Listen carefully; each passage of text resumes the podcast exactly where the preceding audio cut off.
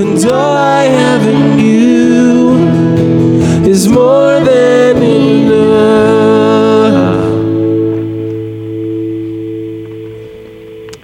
And so, Lord, you are our supply. And all I have in you is more than enough. All of you is more than enough for all of me. And so, Lord God, would you supply us now through uh, your word preached? Would you supply us now? Whatever is, uh, Lord, not of you, not your word, help us to forget it. Whatever is of you, Lord God, I pray that we would always remember it. And Lord God, I pray that you would member us, that you would bring us together as a body, um, animated by your life, supplied by um, the blood that flows from the throne. Build us into the body that you want us to be. Come, Holy Spirit, and be glorified in us. In Jesus' name, amen. But I wonder how we ever got up in that tree anyway. Now let's see. Elephants can't climb trees, can they? Nah, nah, that's ridiculous. Couldn't jump up. Mm-mm, it's too high. Hey there, son! Maybe you all flew up! Maybe we flew up. Yeah, maybe we... That's it! Dumbo!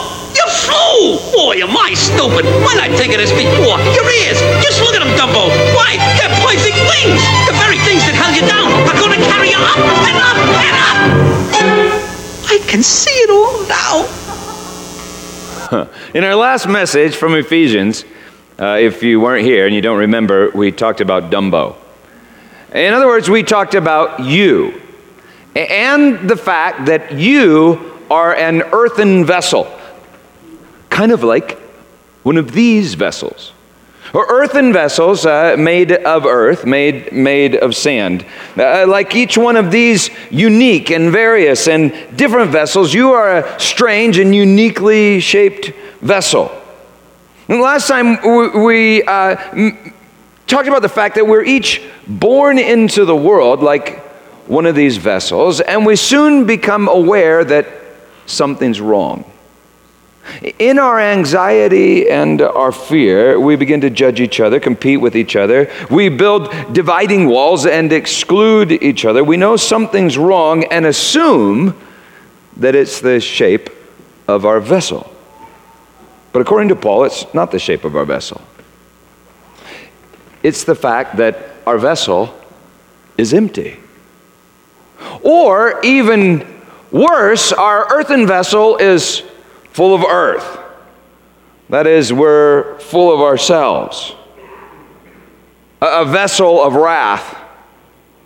But the, the good news is that a vessel of wrath, like Saul of Tarsus, the, the Pharisee, can become a vessel of mercy, like the apostle of grace, St. Paul. In, in other words, we, we can be emptied and, and then filled, and, and we are filled according to the measure. See that? That's a measuring cup. According to the measure of Christ's gift. According to the measure. Jesus Christ and Him crucified, that's the measure. As comprehensible as a man hanging on a tree deep and infinite as the very heart of God. And with what does God fill us according to that measure? Well, He fills us with blood. Leviticus 17, the life is in the blood. And God says, the life belongs to me. Life given is grace. And, and we are filled by the power of the Spirit of grace, the, the Holy Spirit. In 1 Corinthians, Paul writes this Christ, the last, the ultimate, the finished man, the eschatos Adam, became a life giving spirit. God fills us with His Spirit through Christ Jesus, and when He does, the contours of, of wrath become the contours of grace. The contours of your former emptiness become the contours of his fullness in you. The contours of your old man become the contours of the new man, the God man in you. Contours of Dumbo's shame, those big ears that brought him down, become the contours of Dumbo's glory, those big ears that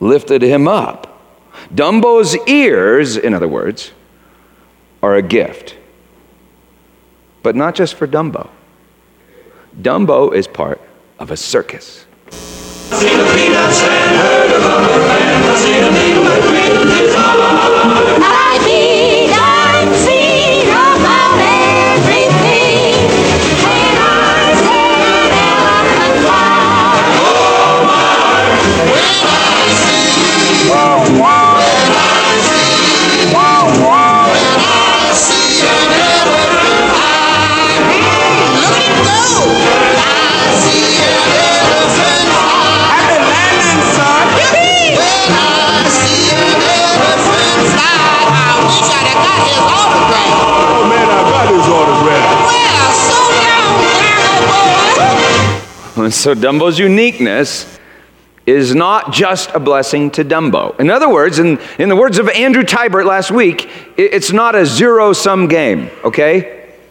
But uh, Dumbo is blessed to be a blessing to every man, animal in, in the circus, every bird in the sky, and, and that's the end. And that is a, that's a good end. Well, let's look at our text Ephesians 4, verses 1 through 16. I, therefore, a prisoner for the Lord, writes Paul, urge you to walk in a manner worthy of the calling to which you have been called, with all humility and gentleness, with patience, bearing with one another in love, eager to maintain the unity of the Spirit in the bond of peace. There is one body. Now, stop right there. One body. If you're paying attention, and if you really take Scripture seriously, then something uh, you should a question should be occurring. You should be thinking to yourself, "Hey, Paul, what what, you- what the heck do you mean one body?" There's one body. I mean, look around this room. Just look. Go ahead and look. Look at all the bodies in this room. There's a whole look. Look. Do you see them? There's a whole lot more than one body. I mean, in this world, Paul, there's like six billion bodies. What do you mean one body? Well, you know, whenever the word confuses you, don't dismiss the word. Wrestle with the word. It says there is there is one body and one spirit. Now God is spirit, right? That's what Scripture says. And Jesus had a spirit, and God and Jesus send the Holy Spirit, and each one of us is made of, of earth and spirit. That's breath of God breathed into to that clay. Ephesians 5:18, we're also to be filled and to keep on being filled. That's the tense of the verb, to keep on being filled with the Spirit. To be filled and keep on being filled. I mean, that'd be like the Spirit just flowing through you, like a river or something. There is one body and one Spirit, just as you were called to the one hope that belongs to your call. One Lord, one faith, one baptism, one God and Father of all, who is over all and through all and in all. Now pay attention to that all, because that's a pretty dang big all, right? One, Father of all. Now there are seven ones in those three verses, and that's hugely significant. Because seven is the number of the teleos, the finished creation. Seven ones. And every Jew recited this every day. Deuteronomy 16. God is one. God is one. God is Lord. And God is, is, is Spirit. Paul writes, one Spirit, one Lord. And now he referred to Jesus as Lord, right? One Spirit, one Lord, one God, one Father God, one God and Father of all. Ephesians 4 4 through 6, in case you, you didn't know this, is a classic verse in defense of the Orthodox Christian doctrine of the Trinity that God is three persons and one substance. A unity in diversity, a diversity in unity. My favorite quotes regarding the Trinity were written by C.S. Lewis. And if I could, I would read these to you just about every sermon. Mere Christianity, he writes this All sorts of people are fond of repeating the Christian statement that God is love. But they seem not to notice that the words God is love have no real meaning unless God contains at least two persons. Love is something that one person has for another person. If God was a single person, then before the world was made, he was not love. And that, by the way, is perhaps the most important difference between Christianity and all other religions. That in Christianity, God is not a static thing, not even a person, but a dynamic, pulsating activity, a life, almost a kind of drama, almost, if you will not think me irreverent, a kind of dance. And now, what does it all matter? It matters more than anything else in the world. The whole dance or drama or pattern of this three personal life is to be played out in each one of us, or putting it the other way around, each one of us has got to enter that pattern, take his place in that dance. There is no other way to the happiness for which we were made. We've got to enter that pattern. But we can't enter that pattern until that pattern enters us. In other words, we love because he first loved us. And, and, and people argue over that pattern, the Trinity, whatever, but, but, but God is love. There's this, this, this dance. And, and the problem of pain, he, he writes, there is joy in the dance. But it does not exist for the sake of joy. It does not even exist for the sake of good or of love. It is love himself and good himself, and therefore happy. Jesus came that we might be one as he and his Father are one. That we might be one in him. Three persons, one substance. One hunka hunka burning love. Ephesians chapter 4, verse 6. One God and Father of all, who is over all and through all and in all. But grace was given to each one of us according to the measure of Christ's gift. Therefore, it says, when he ascended on high, he led a host of captives. Literally, he led captivity captive and he gave gifts to men. Irenaeus, one of the early church fathers, along with several of the others, argued that those captives were the principalities and powers, the forces of darkness that would divide us. And Paul is quoting Psalm 68 in this verse, and it's interesting that in the psalm, the Messiah receives gifts from men, and here in Ephesians, he gives gifts to men. But, but, but if you think about it, Jesus can't receive anything from us unless he first gives it to us, right? Psalm 68 18 says this He received gifts even among the rebellious. Isn't that interesting? Even among the rebellious, that the Lord may dwell there. wow. Next verse in Ephesians. In saying he ascended, what does it mean but that he had also descended into the lower parts of the earth, literally of the earth? He who descended is the one who also ascended far above all the heavens that he might fill all things. Now pay attention to that all, because that is a pretty dang big all. That's a really big all. Verse 11. And he gave the apostles, the prophets, the evangelists, the shepherds, and teachers to equip the saints, that be us, we're saints, equip the saints, the holy ones, the ones called for the work of ministry, service, for building up the body of Christ until we all, now check this out, how big is that all? Do you know the we is supplied by the translator? The, the translator just stuck it in there. So literally, it's like until all attain to, or more accurate, more literally, arrive at, until all arrive at three things. Number one, the unity of the faith and the unity of the knowledge of the Son of God. That is the faith that Christ, the ultimate Adam, has, his faith. Uh, that is the knowledge that the ultimate Adam, uh, Christ, has, his knowledge. What the first Adam, Christ is the ultimate Adam, but, but what is it? It's, it's what the first Adam did not have faith that God is good and knowledge that the good is God. That faith and knowledge are poured into us like, like wine is poured into an earthen vessel, finishing us. It, it finishes us in, in the image of God. Well, until we all arrive at three things the unity of the faith and the unity of the knowledge of the Son of God, and secondly, to mature manhood, literally to the finished man, singular. And it's fascinating because Paul uses a word that can't be translated as mankind. He uses aner or andra, the teleos andra, literally finished man. Remember Jesus on the tree in the garden? He cried, It is finished. Teleos, finished. Paul seems to be saying, because of the verb he's using here, that we are going out to meet the man. We're going out to meet the man, the ultimate Adam, and we are his body, his, bride.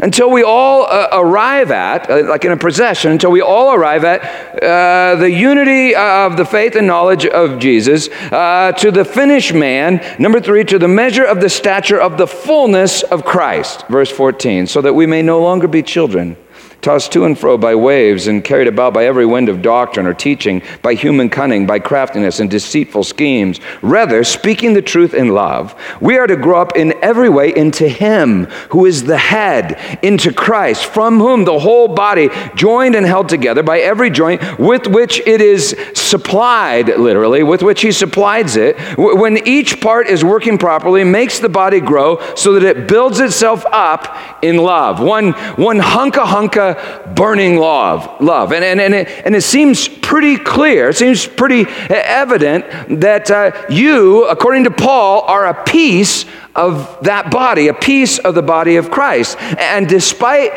what you've read in books or you've seen in movies, that would mean that the second coming of Christ would have to look something like this.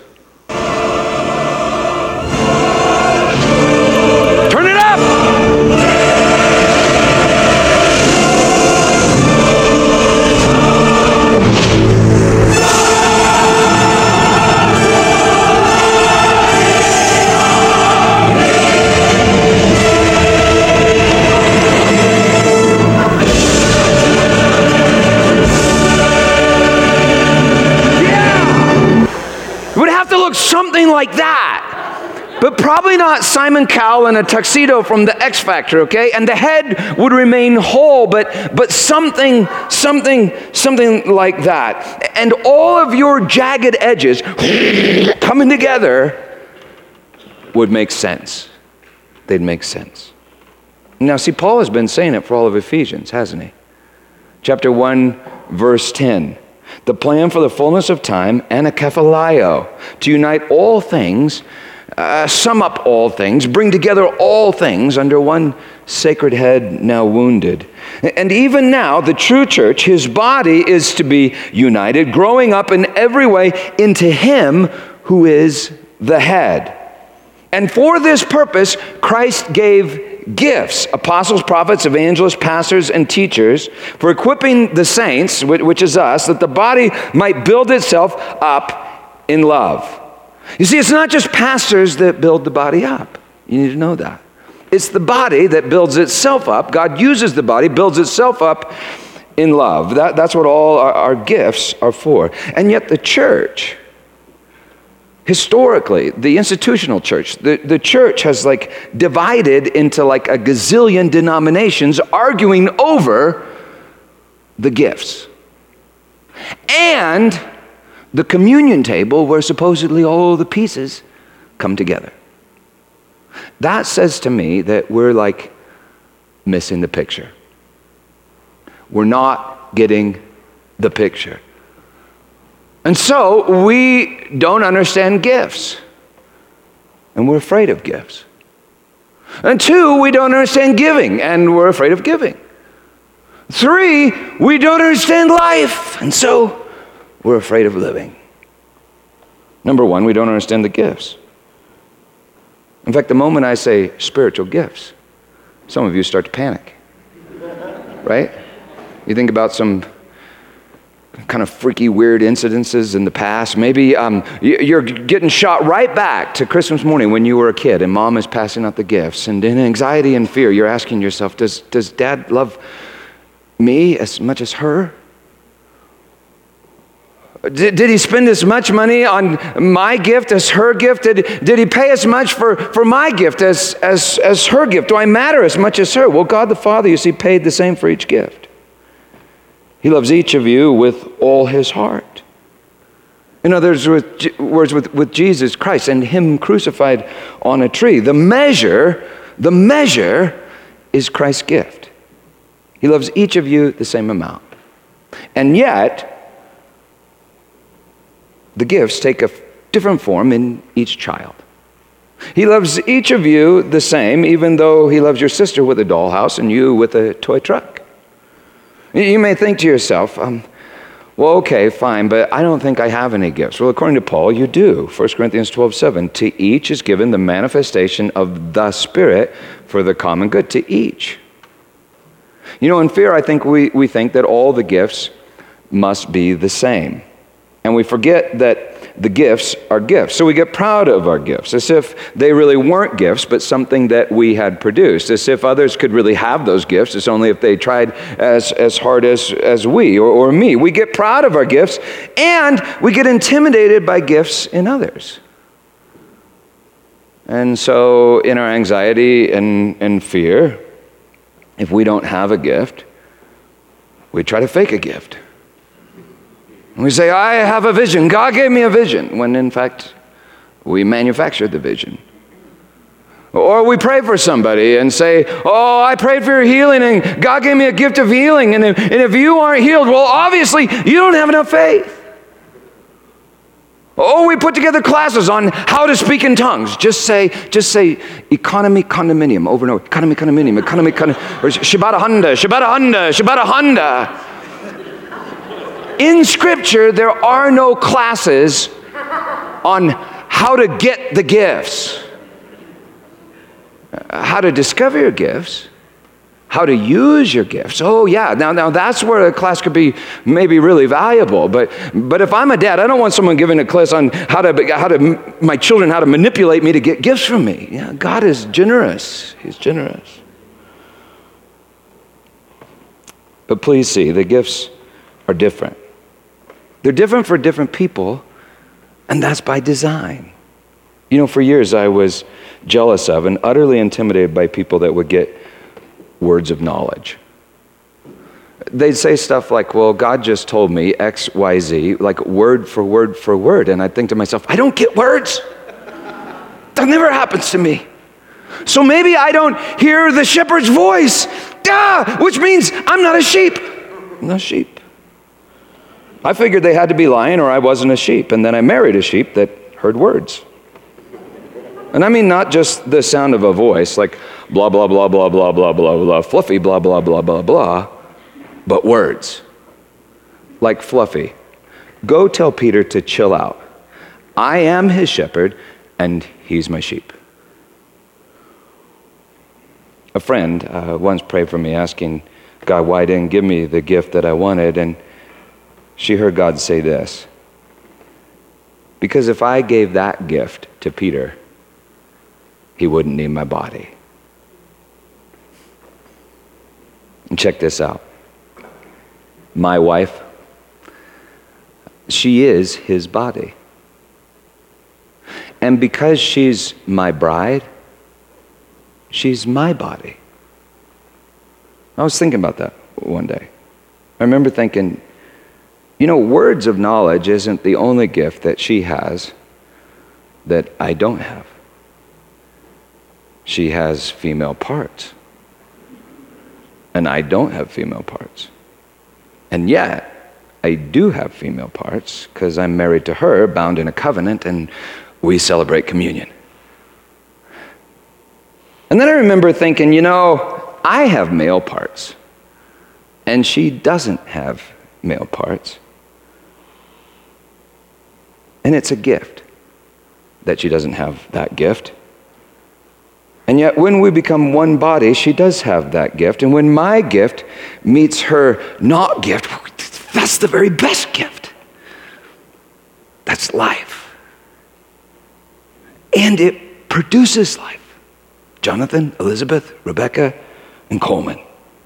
I'm just saying that our differences do not have to be a curse. You see, they can be the greatest blessing. A blessing when bound by a covenant, offered in love as an act of communion. The problem is that we don't always use our gifts that way. The problem is that we often use our gifts to take rather than to give. A man can use his unique male part gifts to, to take life rather than give life, to rape rather than make love. Sin is taking life, grace is giving life. Well, anyway, in Ephesians 4, unlike in other places, Paul isn't saying just that you are uniquely gifted. He is saying that you are the unique gift. It's fascinating because he doesn't just say that God has given us gifts of prophecy. He says, no, God has given the church prophets. And not just sermons, but preachers. Not just Sunday school lessons, but teachers. And not just administration, but administrators. You, you are the gift. You with, with your places that you feel gifted, and you with the places that you don't feel gifted. You with your unique uniqueness, uh, unique differences, your, your unique uh, weaknesses and unique strengths, the unique contours of your personality, uh, your unique convex places and your new, unique concave places. You are the gift given to the body of Christ. You. Now, what parts of your body do you consider dispensable? I mean, do you ever think to yourself something like this? You know, gal, I really like my eye. Got a great eye. My ear is not my eye. So I'll cut it off, make my whole body my eye. That'd be awesome. Did you ever think that? What part of Christ's body does he consider dispensable? If you were to lose a body part, would you want it back?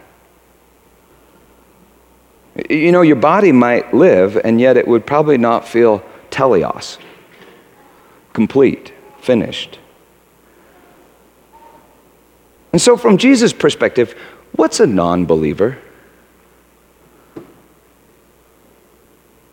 What's a person lacking in faith and, and, and knowledge like Jesus has? So, what's a person that's lost? And what are they lost from? And why does Jesus seem to care so much uh, about finding them? I mean, what, what, if, what if they are an indispensable and unique part of his body? Which, by the way, is our body. Well, whatever the case, you are a unique and indispensable part of the body of Christ. And so it's absolutely imperative that you would be you in order that you can give you to the body of Christ. There's no substitute for you. You are a unique and indispensable gift that is to be given to Christ, his body. Christ and his body. See, see, see, you're not simply gifted to get. Like when you were a, a, a, kid on Christmas morning, you got the gift just so you could get. And that's the way our society looks at things. If someone is considered gifted, well, we expect to pay them more. But you're not gifted to get. You're gifted in order to give. To give your gift to the entire circus, the entire body, and you are the gift. And that's number two. We don't understand giving. In 1 Corinthians, Paul writes, To each is given the manifestation of the Holy Spirit for the common good. Then Paul describes uh, various manifestations of the Spirit. He describes them uh, uh, as gifts given to build up the body. Remember, we said that each one of us is like an earthen vessel, and that vessel is to be filled with mercy, filled with blood, filled with the Spirit. When my vessel is filled w- with the Spirit, what is the manifestation of the Spirit? Isn't it the shape of the Spirit in me? That's the manifestation of the Spirit. Well, Paul wrote, To each is given the manifestation of the Holy Spirit for the common good. You are to give your manifestation of the Holy Spirit for the common good. In other words, you are to give your unique and indispensable life for the common good. Like this.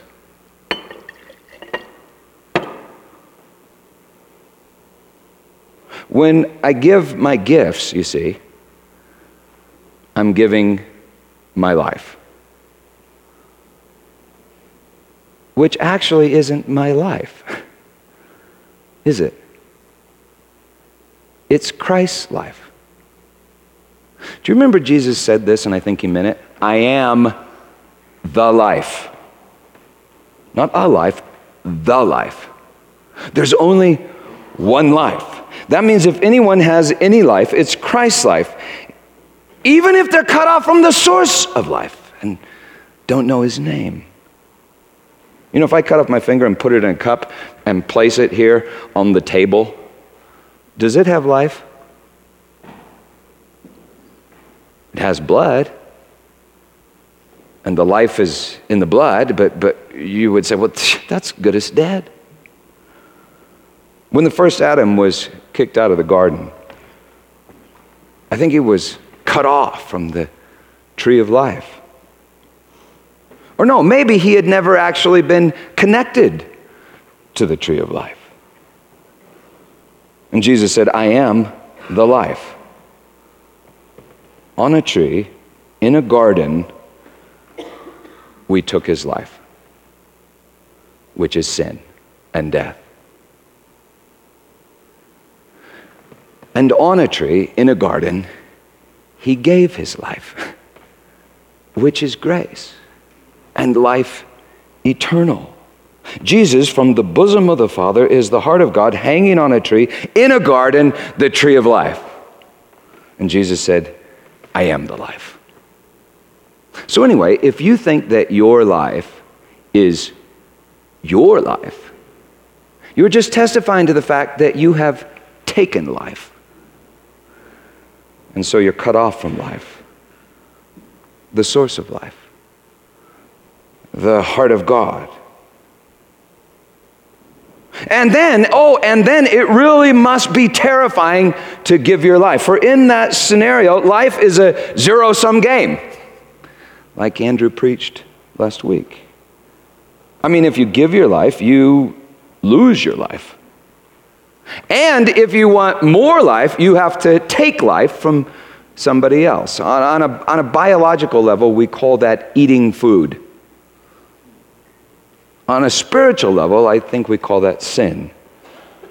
But if you want more life, you have to take life, for in this fallen world, life is a zero sum game. I mean, there's just only so much life to, to go around. Now, if you're lucky, uh, you'll form some covenants, some old covenants.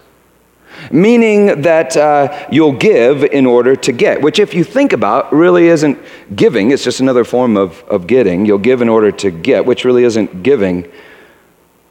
I mean, in that scenario, maybe I'll, maybe I'll get married, okay? and we'll form what we call a, a, covenant. And I'll say, I'll say, oh, I give my life to you. But, but what I really mean is I'll give you some of my life if you give me some of, of your life, some of my life and some of your life. And, and if I think that I'm kind of getting ripped off and I'm giving you more of my life than you're giving me of your life, if I think you're being unfair, well, I'll consider a divorce breaking the, the covenant. Now, if we make it this far, at, at some point, maybe we'll have a child, a baby born into our family. Well, dang, that requires some life. And then I go to church and they have a mission project and, and they ask me to go on the mission project and, you know, give my life. And that takes more life. And, and before long, I'm kind of getting a little bit nervous about my life. And I'm hoping, I'm wanting, I'm trying to hang on to my life. But the more I hang on to my life, the less it feels like life. I mean, maybe I retire and I start to play golf, trying to hang on to my life. But before I know it, I'm dead. You know what happens to that finger that's uh, cut off and sitting on the table? I think it's only life for like a few minutes, according to a biologist, and then it's death. See, if you think your life is your life, and so hang on to life, it's not just a zero sum game, it's game over life over. But Jesus said, if you lose your life for my sake and for the kingdom, hey, you know, maybe we exist in this zero sum world. And you, you have to think about this a little bit. But maybe we exist in this zero sum world. Maybe we exist in this fallen world to learn to lose our lives, to learn to, to give our lives, uh, to learn to sacrifice our lives, to learn to be crucified. Because you see, in heaven, nobody gets crucified. But here on earth, you can learn what giving uh, really is uh, to, to give your life. Uh, maybe we're here to learn to give our lives. Uh, for if um, you give your life in order to receive, it's not giving. And yet, if you don't give, you'll never receive. For Jesus said, the measure you give is the measure you receive. Well, anyway, he said, if you seek to save your life, you'll lose it. But if, if you lose your life for, for my sake, and then the gospel for my sake, and, and the kingdom, if you lose your life for my sake and, and the kingdom, just lose it. Then you'll find it.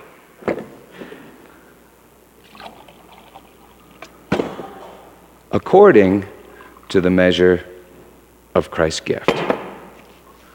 According to that measure. Well, what is the measure of Christ's gift? How much life flows from that ancient tree?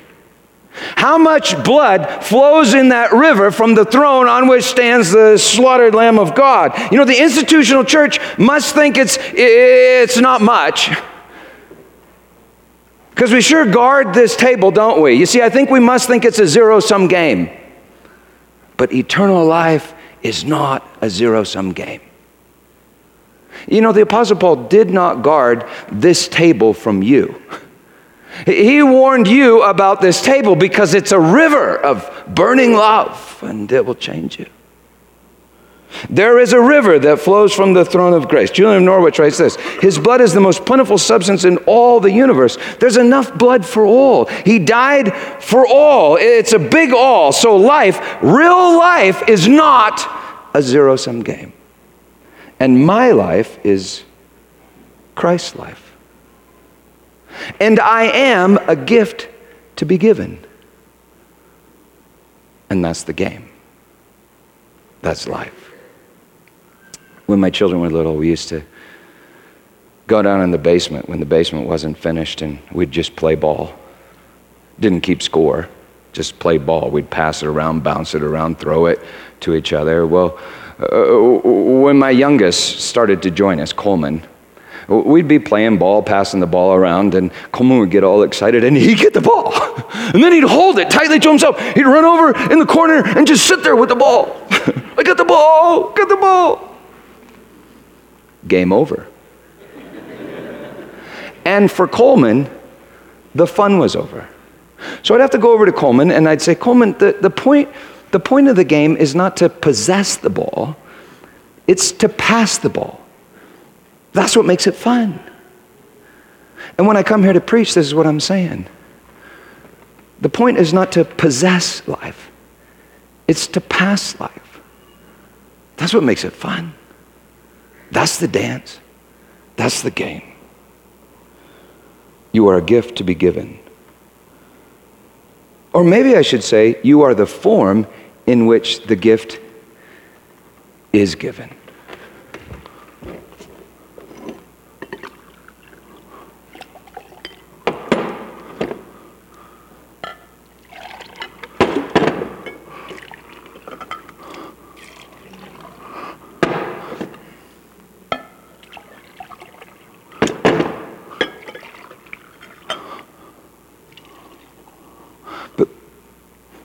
You know, maybe.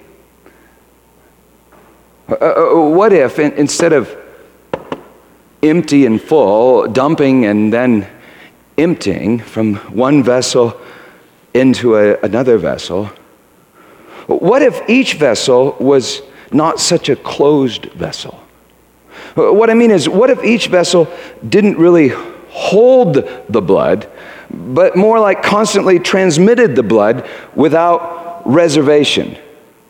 Such that as soon as it was emptied, it would, it would be filled. And then each vessel, uh, well, it would be constantly emptied and yet never empty because it was constantly filled. I mean, what if each vessel could constantly lose its life and yet always be filled with life, like a, like a river of life? What if I could like totally unclog all of these vessels, just unclog them, uh, un, un, unclog them, un, undam them so that they wouldn't be dam vessels. You know, that's what a dam does, it restricts the flow. What if I could unclog them and, like, you know, circumcise them, cut off the end so they'll be open at, at both ends? Uh, what if I could turn them in less restrictive vessels? Well, then you see, they wouldn't be earthen vessels for containing life, they'd be blood vessels for transmitting life. Kind of like this. Kind of like each vessel, different and unique and strange and confusing. Each, each vessel different and yet, and yet somehow fitted together, joined together by like every joint with which the whole thing was supplied so that the whole thing was, was fitted together like this. Now at Home Depot, they, um, they didn't have any clay pipes, okay? So I had to get PVC pipes. But um, uh, suppose they were all fitted together like this. And this is kind of fascinating. There are male ends and female ends, and that's by design, all fitted together. You may remember Francis preached a sermon, a great sermon this summer that was kind of like this. But let's suppose that they were all fitted together, forming um, a, a, body, okay? So, so what if we took all of these individual lives and fitted them together like this, forming, forming a, a body?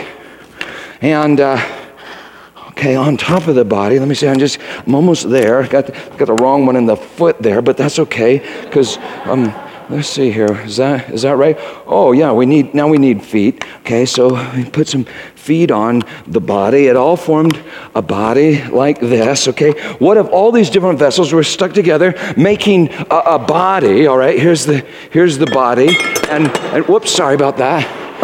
Remember, it's the most plentiful substance in the universe. And then, and then for the head, we had a funnel head. Like that would be the, this would be the measure of the gift, a funnel head. And then, and then I took, I took the life and I poured the one life into this funnel. Okay, like that, so that there would be like one life, one faith, one knowledge, one grace flowing through all these joints, all these vessels through which the whole body was supplied. Now, I'm not actually going to do it because because the cleaning lady is also my wife and she would have words for me and the words wouldn't be from God, okay? But just just like just imagine if all these various lives are formed together in, in one life, all built together up into, up into um, one head, one sacred head, now wounded, forming a body. What I'm saying is, what if we really got the picture? I mean, I mean, what if you really got the picture? That you are a unique and indispensable part of the body of Christ. And the person next to you is not like, but is. Paul never said it's like this, he said it is this. What if the person next to you is a unique and indispensable part of the body of Christ? What if your enemy is a unique and indispensable part of the body of Christ? Even if they don't know it yet even if they're an earthen vessel full of themselves. Even if in this state they're damned. Uh, but what if they're destined to not just be a vessel of wrath, but a vessel of mercy? What if? What if we're all part of Christ's body? Some already connected, called the church. Some not yet connected, called the lost. What if we're all part of Christ's body and life is not your possession, but you are life's possession? Which means you are Christ's possession, which means all belongs to you and you belong to all. You know, if we really got the picture, if we really got the idea, or the idea got us, I don't think we'd be so concerned about hanging on to life in anxiety and, and fear. We wouldn't hang on to life. We might begin to live life, Christ's life. Father, Son, and Holy Spirit life. And that's living. Ten years ago, when my daughter did not want to have a vision. I love it when people that don't want to have visions have visions because they pay attention then, especially. At a time when she was really battling some enemies and really battling fear. It was one day at church, one weekend at church, she had a vision. 13 years old, I remember she came up to me after the service and she said, Daddy, I saw something. She said, as the people came forward for communion, I watched them coming forward for communion. She said, these like cutter things, that's what she called them, cutter things, like swords or knives. She said they swung out and they cut people. They like cut their body parts off. They started cutting their body parts off, but the people kept, they, they just kept coming. Uh, She said they would like hobble forward. Um, and uh, as they communed around the communion servers or the table or whatever, she said, well, uh, they would like start bouncing into each other. They'd bump into each other. And when they bumped into each other, sometimes they'd fuse. So, like, if a guy didn't have an arm, he would bump into another guy that did have an arm, and then they'd fuse. And she said, And daddy, I'm not scared anymore. Because she said, as I, I watched, they all, they all fused together into this one huge body that could not be hurt.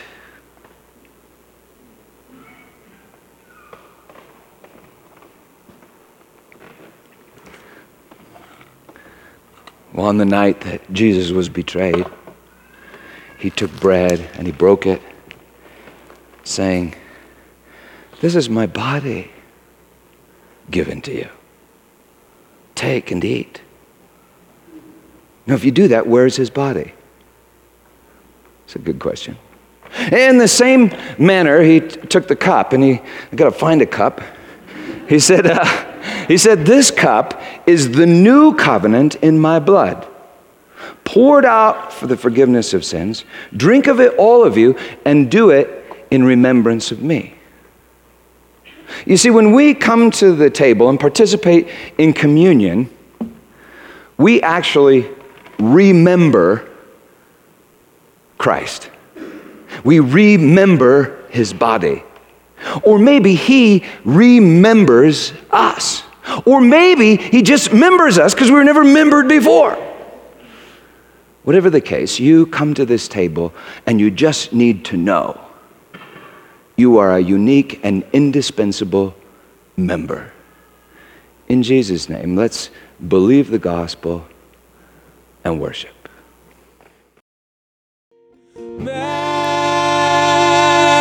majesty, your grace.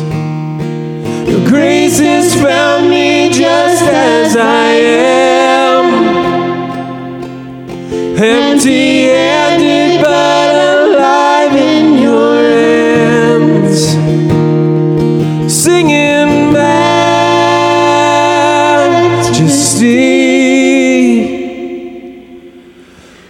majesty.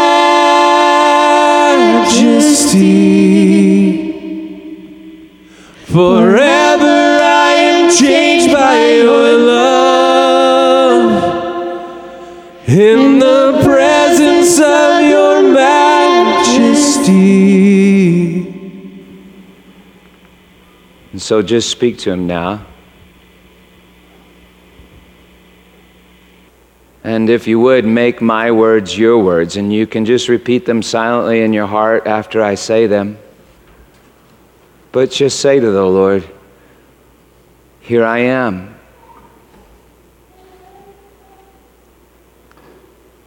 Unclog my vessel. Circumcise my heart.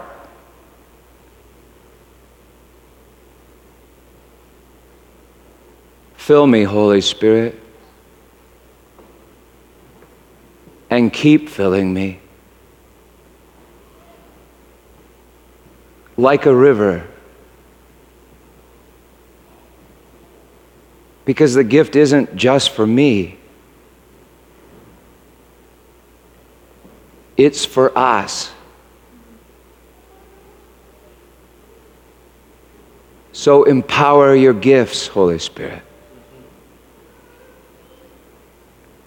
And make us into the body that we are destined to be. Through Jesus Christ our Lord, we pray these things. In His name, amen. Well, I hope one thing has become uh, clear, and that is that I cannot build the body of Christ. At best, I can build PVC Frankenchrist.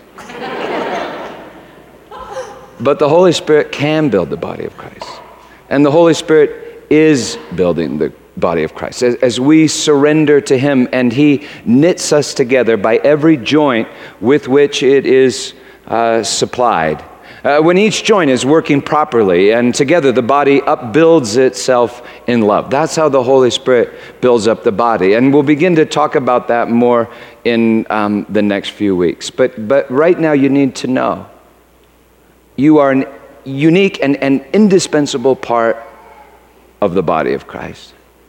And Christ has given you his life so that you can also give his life. The measure uh, you get is also the measure you give, and the measure you receive is the measure you give. And when we worship, we even receive a measure and give it back to God. It's the life of God as God creates us in his image. So, in Jesus' name, believe the gospel and live.